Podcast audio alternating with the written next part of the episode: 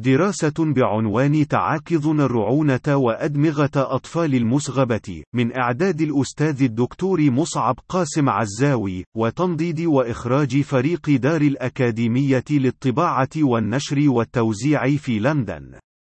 في تقرير مشترك أصدرته منظمة هيومان رايتس ويتش ووكالة أسوشيتد بريس ترد شهادات موثقة عن حشر البشر في حاويات الشحن البحري الملطخة بالبراز معصوب الأعين لأسابيع يؤخذون منها لجلسات التعذيب الجسدي والاغتصاب ومن ثم الشي بربط جسد المعذب على عمود معدني ومن ثم تدويره فوق النار المشتعلة كما لو أنه دجاجة في فرن الشواء بحسب تعليق الباحثة كريستين بكورلي الناطقة باسم المنظمة نفسها.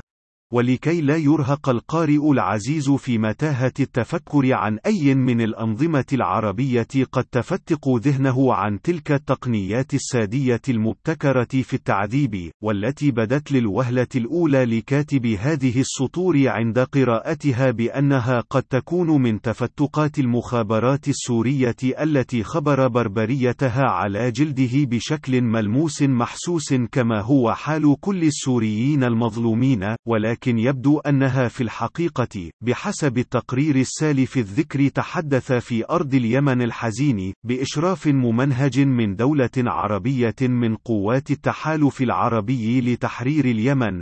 في نهاية العام 2015 أصدر جهاز الاستخبارات الألمانية مذكرة تم تعميمها على وكالات الأنباء العالمية وصفت فيه المملكة العربية السعودية بأنها انحرفت عن سياسة المواقف الدبلوماسية الحريصة للأعضاء الأكبر سنا في الأسرة الحاكمة في المملكة إلى سياسة رعناء للتداخل السياسي والعسكري بشكل يقود إلى تهديم الاستقرار في العالم العربي بحسب وكالة الأنباء الألمانية دويتش فايله.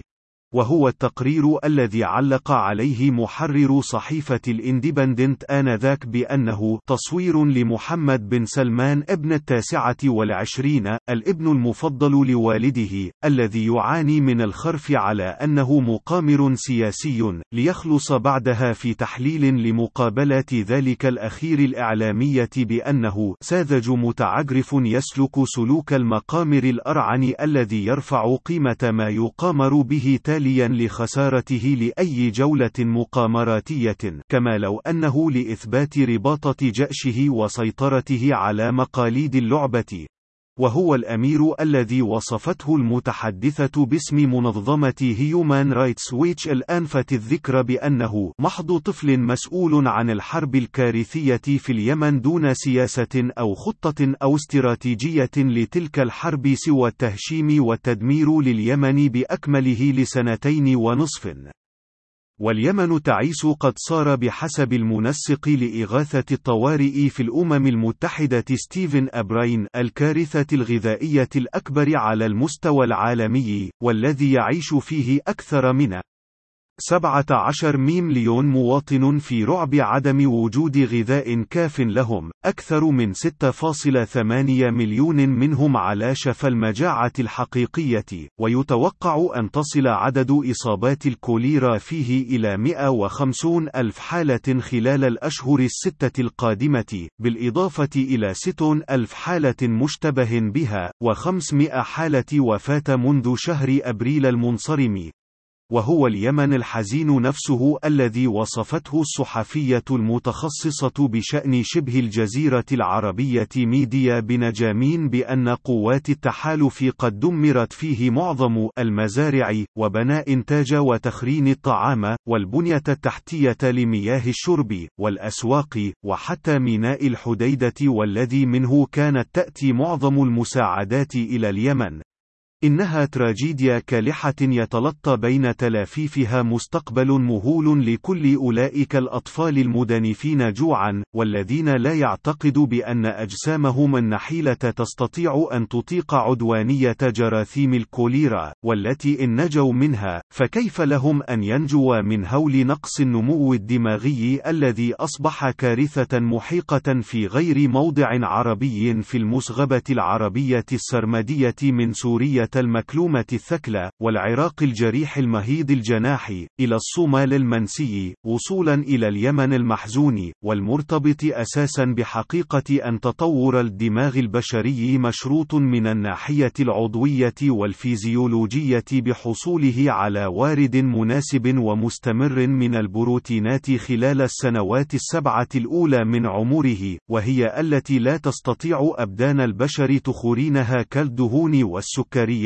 ولا تستطيع أثداء الأمهات الواهنات تقديمها لأبنائهن بعد أن نال الهزال من كل المتبقي من بروتينات في عضلاتهن، ولم يعد لديهن من سبيل ممكن لتقديم عصارة أرواحهن للحفاظ على حياة فلذات كبدهن حتى إن أردن ذلك، هذا عدا عن كارثة أن أجيالا عربية بأكملها لم تنل من التعليم شيئا، وبعضها لم يعرف ما هي المدرسة أصلا، لتضيف إلى العطب الفيزيولوجي التشريحي في أدمغة أجيال المستقبل، عطبا تربويا في مجتمعات عربية صيرت فاشلة بإرادة مستنسخة عن همم ملوك الطوائف وملكهم العضود المضيعة في الأندلس، بحسب بحث علمي نشر منذ أيام قليلة في مجلة علم النفس العصبي المرموقة فإن أعطاب الدماغ التشريحية والوظيفية، والتي قد يكون نقص النمو الدماغي الناجم عن المصغبة في اليمن نموذجا عيانيا مشخصا عنها بامتياز، تقود إلى سهولة تبني التعصب الديني جراء تحدد قدرات المرونة المعرفية والسلوكية للمصاب بها، وهو هو ما يعني أن جيلنا العربي بأكمله متواطئ بدرجات مختلفة في جريمة تنشئة أجيال عربية مؤوفة معاقة جسديا وعقليا ليس لها من طريق تستطيع إبصاره في مستقبلها إلا الارتماء في أحضان التطرف على طريقة الخبث الداعشي أو أي من إصداراته القادمة في قابل الأيام. وقد يصح الاعتقاد بإيمان كل الحكام العرب بصحة مقول المتنبي بأن الرأي قبل شجاعة الشجعان هو أول وهي المحل الثاني، وأن هناك حكمة غيبية عليا محجوبة الستار تنزلت في أفئدتهم، لا يستطيع إدراكها الرعاع ولدهماء من أبناء شعوبهم المظلومة المقهورة، وأن كل الادعاءات السالفة الذكر هي محض جحود وجهل وتنكر لمصر. المصداقية المسلمة بأن المرء بأصغريه قلبه ولسانه. فإذا كان الحال كذلك أفليس من الأولى الاحتكام إلى التعاقض، وهو الحجة، والبيان، والمناظرة، على طريقة سوق عكاظ العربي الذي ولدت لغتنا العربية الراهنة من رحمه، بدل التمترس في خندق إفناء، وتهشيم، وحصار، وتجويع الأخوة، والمطالبات بتكميم الأفواه، ووأد الأقلام، وإغلاق الصحف والأقنية الفضائية، لندن في الحادي عشر من شعبان 2017